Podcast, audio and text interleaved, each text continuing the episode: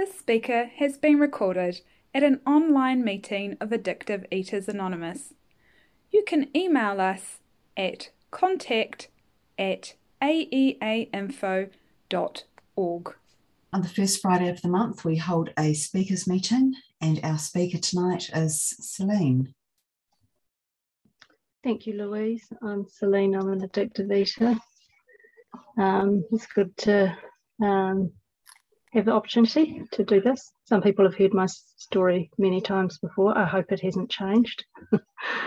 um, mm, it's um, nice to think of, um, yeah, of those early days. You know what it was like for me, and um, yeah, I think, um, yeah, I believe I was born um, an addictive eater. I believe that I was born with addictive disease in every cell in my body um, because I was just different um, as a young child. I remember I'm thinking about when I, you know, now that I know what addiction is.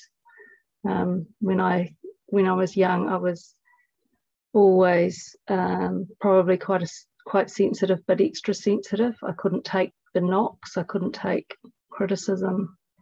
Um, always anxious, always afraid, um, never knew what to do, never knew what if the rules if the rules were there, like for example, the rules at school, unless I was reassured and told what they were all the time, I didn't know what they were.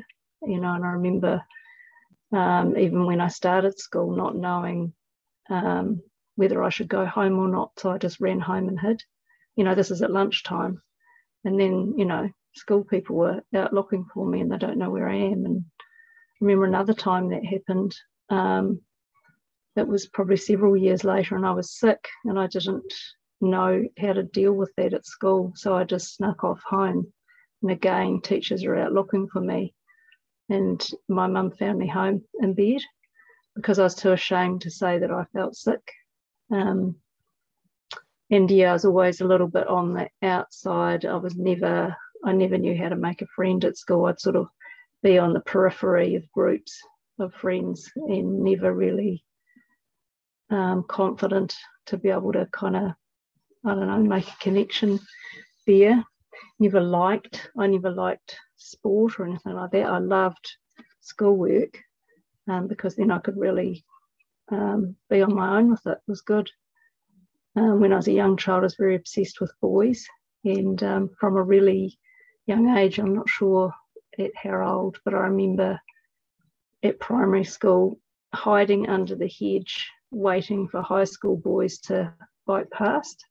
And there was one particular one, um, him and his brother. I can't remember which one of those I liked. Um, but this tells you what, a, what I'm like as an addict because I would hide under the, the bushes, wait, you know, not interested in any other school activities before school, just a boy biking past. Um, and if he didn't come past, I had a terrible day. If he came past, I had a day, a good day, because then I could fantasize the whole day. I don't know what you fantasize when you're a child about a boy. Um, but yeah, and I, so I look back and I just see that that's actually a pattern that continued on. Um, food was very important for me way back then. You know, um, I was um, hiding food and yeah, just very fixated around food and always felt like we didn't have enough. And um, as I got older, um, my family situation was such a red herring for me. It was the biggest red herring because both my parents are alcoholics and um, and so as I grew and there's lots of family violence, lots of fighting, dad hitting mum and stuff. And yeah, just lots of yucky things happening at home. And as I grew up and wondered what was wrong with me, it was a very easy thing to fixate on. Um, and but you know now I know that actually, even if I'd had the most perfect parents in the world, I still would have been an addict um, because I was born that way. Um, so yeah, really, really odd about food, hiding it. You don't need to hide it if you've got enough food in the house, but I never felt like we had enough soon as I was old enough to steal, I was stealing food, I was lying, compulsively lying, um, stealing other people's food in the house. Um, but yet I had this thing um, because I, I, overate and underate. I, I have an anorexic mind as well. And we had we were Catholics and we had you had to give up something for Lent, which I think was about six weeks. I always gave up lollies um, because my grandmother would give lollies. Always gave up lollies and she'd still give the lollies. And I just hide them in my drawer and I just get them out and look at them um, and then put them back. Same with the Easter eggs. Um, I remember Nana giving us a bag of chips, and they were those big crinkle cut chips, and I would take one out and eat one crinkle and put it back in the bag and save it for later. Um, and so days later, my siblings, um, some of them who came have been here, um, would be so angry at me because you know three days later, Celine's bringing out the bag of chips and eating a crinkle and putting it away. Um, and then there was other times when I just binged and um, yeah, just binged. And then as soon as I could get hold of, um, I learned how to steal.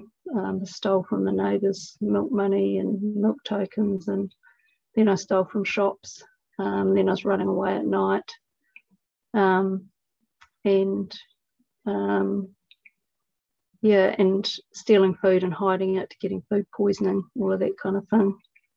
Um, and I was I was afraid. I remember, you know, when I was running away, um, I was so terrified. What do you do, you know, when you're a young kid and you're out um, and there's nobody else around, you know? And I was obsessed with boys. I was terrified of boys. You know, I didn't know how to relate to boys.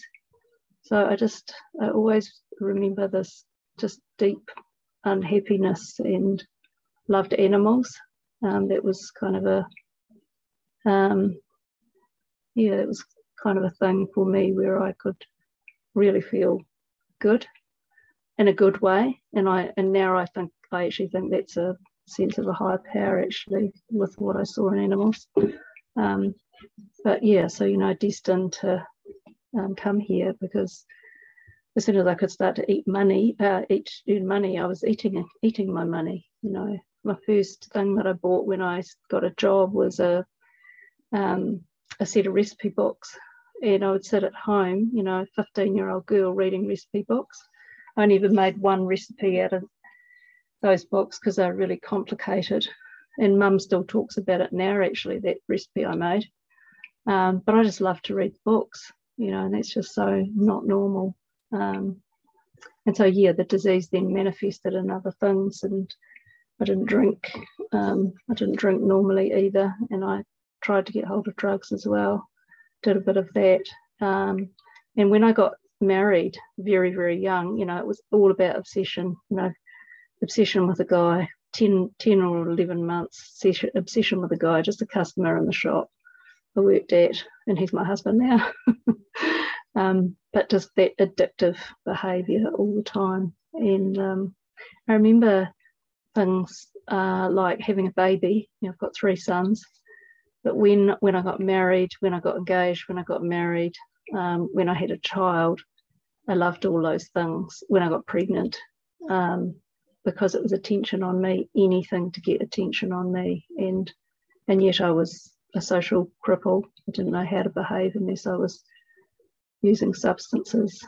Um, I couldn't work. I was um, pie in the sky dreams about uh, what I wanted to do. You know, all this, you know, I'm gonna, I'm gonna, gonna, gonna, but I could never do really anything. And um, you know, so my husband supported he he supported us. He had bought a house before I met him, and um, I never took I never took any responsibility um, for our family, the things, and you know, during all that time, the disease is progressing in me. You know, the way I'm eating, you know, all of these rules around food when I came here, I wasn't hugely overweight. I probably I lost a few kilos, you know, going on a food plan, but um, it was this binging and then starving and the rules about food. And um, I was never, you know, I'm amazed. I remember um, a, a, woman that was in the, our program um, called Amanda, and she used to talk about cooking desserts and um, watching them in the oven. And I think she'd talk about burning her mouth but I could never do that. I, I just cook toast, you know, if it was going to be dessert toast, it was jam. And if it was going to be savoury, it was marmite. You know, it was just biscuits, toast, um, always buy the vegetables, a fridge full of vegetables, and then I'd chuck half, half of them out. You know, takeaways, spending money shopping, big problem. So, you know, my husband met me, I had a credit card debt. That was one of the first things he did for me was paid off my credit card. Um, you know, just totally addictive in every way. And um, yeah, and as well as that, um, which you know everybody here knows about, is my anger. Um, you know, the restless, irritable, and discontent, and um, just get up in the morning. You know, when I, I'm a mother. You know, when I came here, I think my youngest, uh, when I first came here, my youngest child, uh, my oldest child was about 12. He's 36 now. Um, and, you know, so I'm a mother of three children. And I just, I just hate life, you know, and um, just a very, very angry person, but also very loving in some ways too. And, um, you know, still have but you know, I remember my husband saying to me when I came here, he, he was actually quite angry um, about me coming here because he just he just said it's just another tangent that you're doing, you know. Um, because I did all the courses, you know, I was trying to fix myself, I don't know, 15 years before I came here, counseling, courses, you know, therapy, um, you know, some tangent. And he was he was just so angry because it was going to take me out of the house all those nights a week. And um, anyway, after I'd been here for a while, and I, when I when I got some insight, because I had no insight into any of this, um, when I got some insight into it, and I, I just said, I don't know why he stayed with me.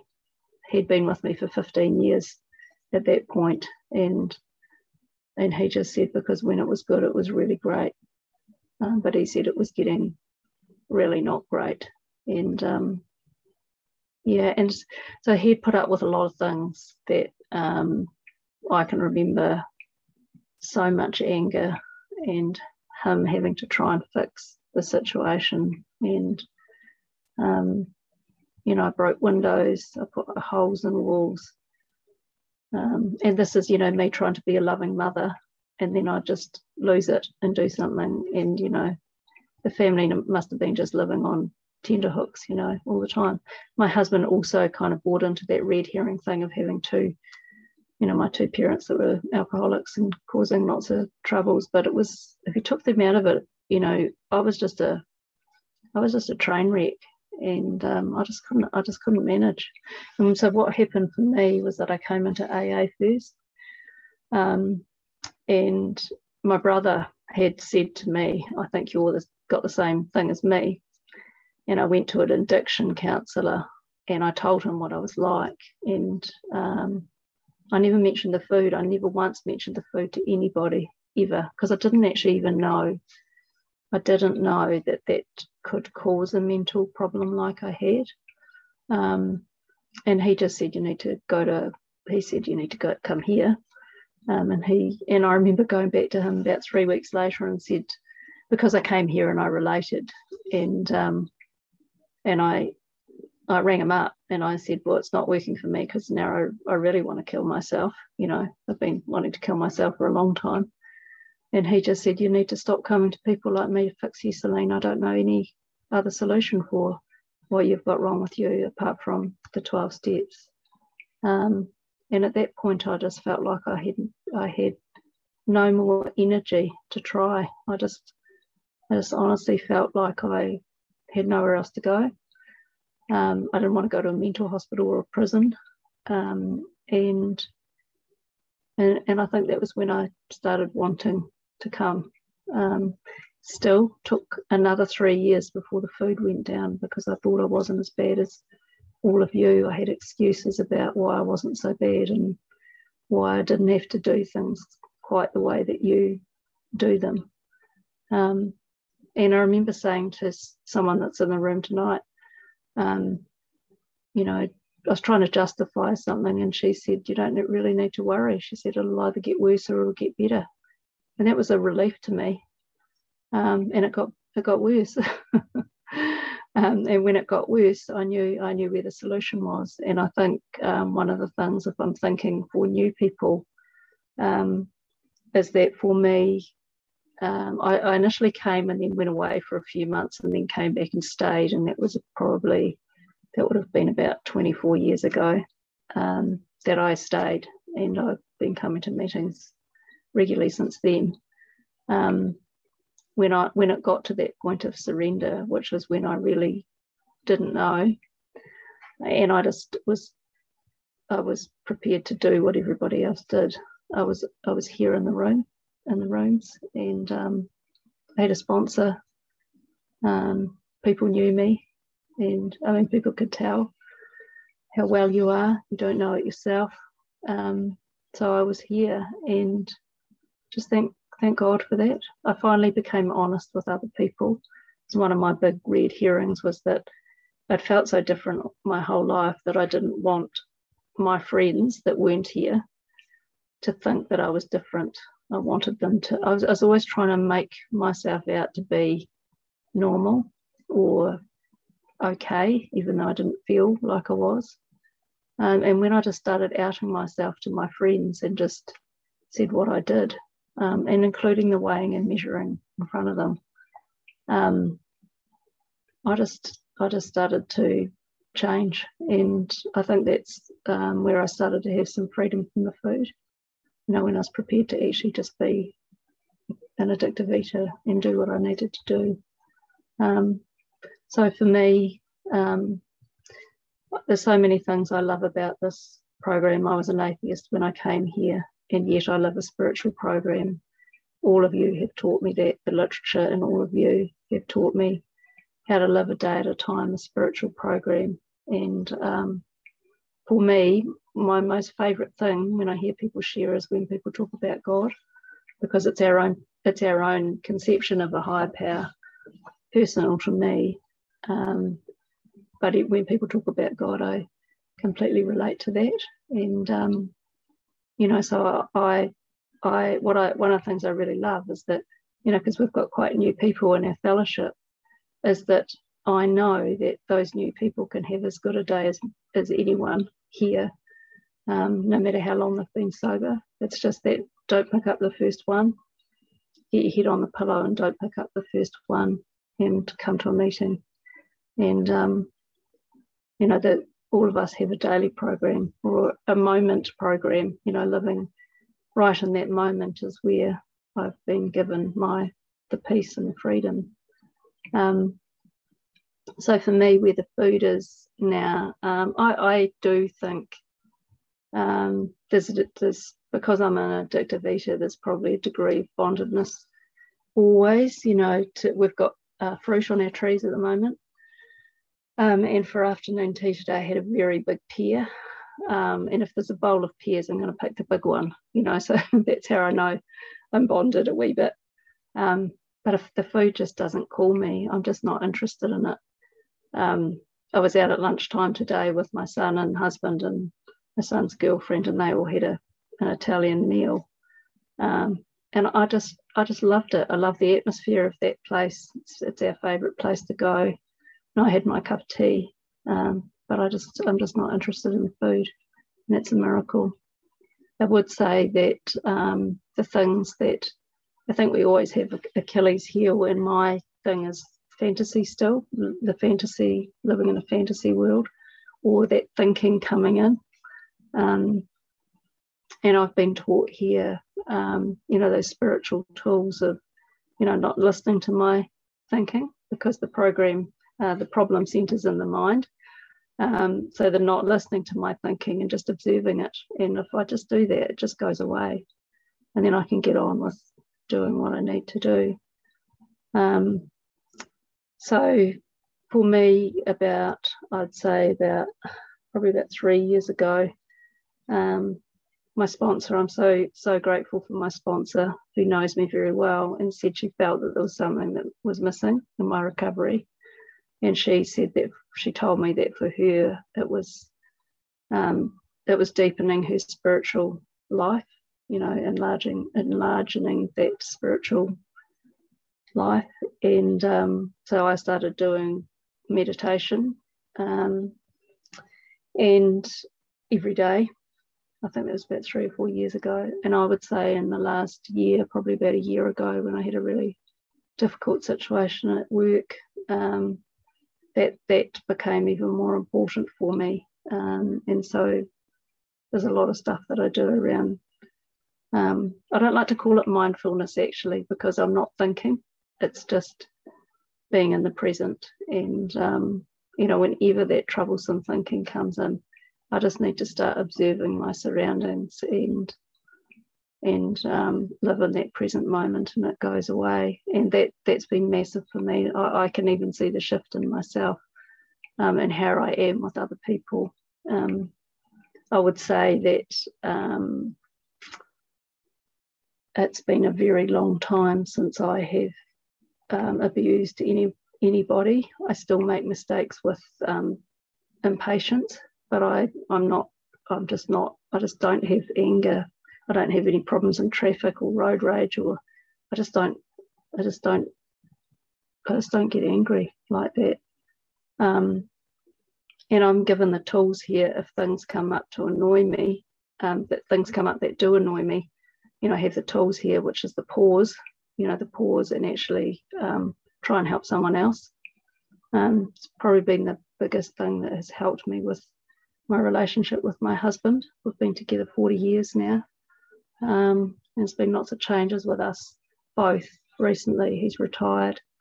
Um, and, you know, I've been taught here that, you know, if I've got a problem there, I just need to look for a way to help him. It's very, very easy. Um, yeah, so I, I, the people that I really like being around um, are the people that um, see service as important in their lives. And I'm very lucky to have a service job. I've just moved into a, a leadership role from working on the front line and the work that I do. I'm now in charge of quite a lot of people. Um, and and I see myself as a servant and I, I love it. I love it because I can I can go to work and there's not one moment of my job that I, I think of Celine because I just can't do that. And I just really love that where I can just go around my workplace and see what I can do for other people. It's just, it's very good for um, an addict like me. Um, I have an hour's drive to my work and to meetings actually, if we were having face to face meetings. Um, and for me, that's really important to put something on um, if my mind's busy to keep me focused on the present. Um, I, I, would say, as far as fear goes. Fear is always about future, you know, the, the past stuff that I think I've lost or the future that I think I should have. And again, for that, um, just keeping in the present is, is the answer for me. So um, the things that have really, really worked for me is meetings, as treatment, um, lots of meetings. I'm having a difficult time, more meetings. Um, and my sponsor huge, hugely important for me. But I see it's almost like a, you know, I know who my sponsor's sponsor is. I, ho- I know who my the other people my sponsor sponsors, most of them, I think. Um, and I just know who those people are here. I mean, they're all here, and I just, um, just so so grateful. So I think that's me. I hope that's the same as the other times I've been asked to share. I'm just very, very grateful for what we're given here, and um, yeah, out of um, out of having, out of being desperate because I was, I was going to lose everything. Um, I, I have a really, really good life, so I'll keep coming. Thanks.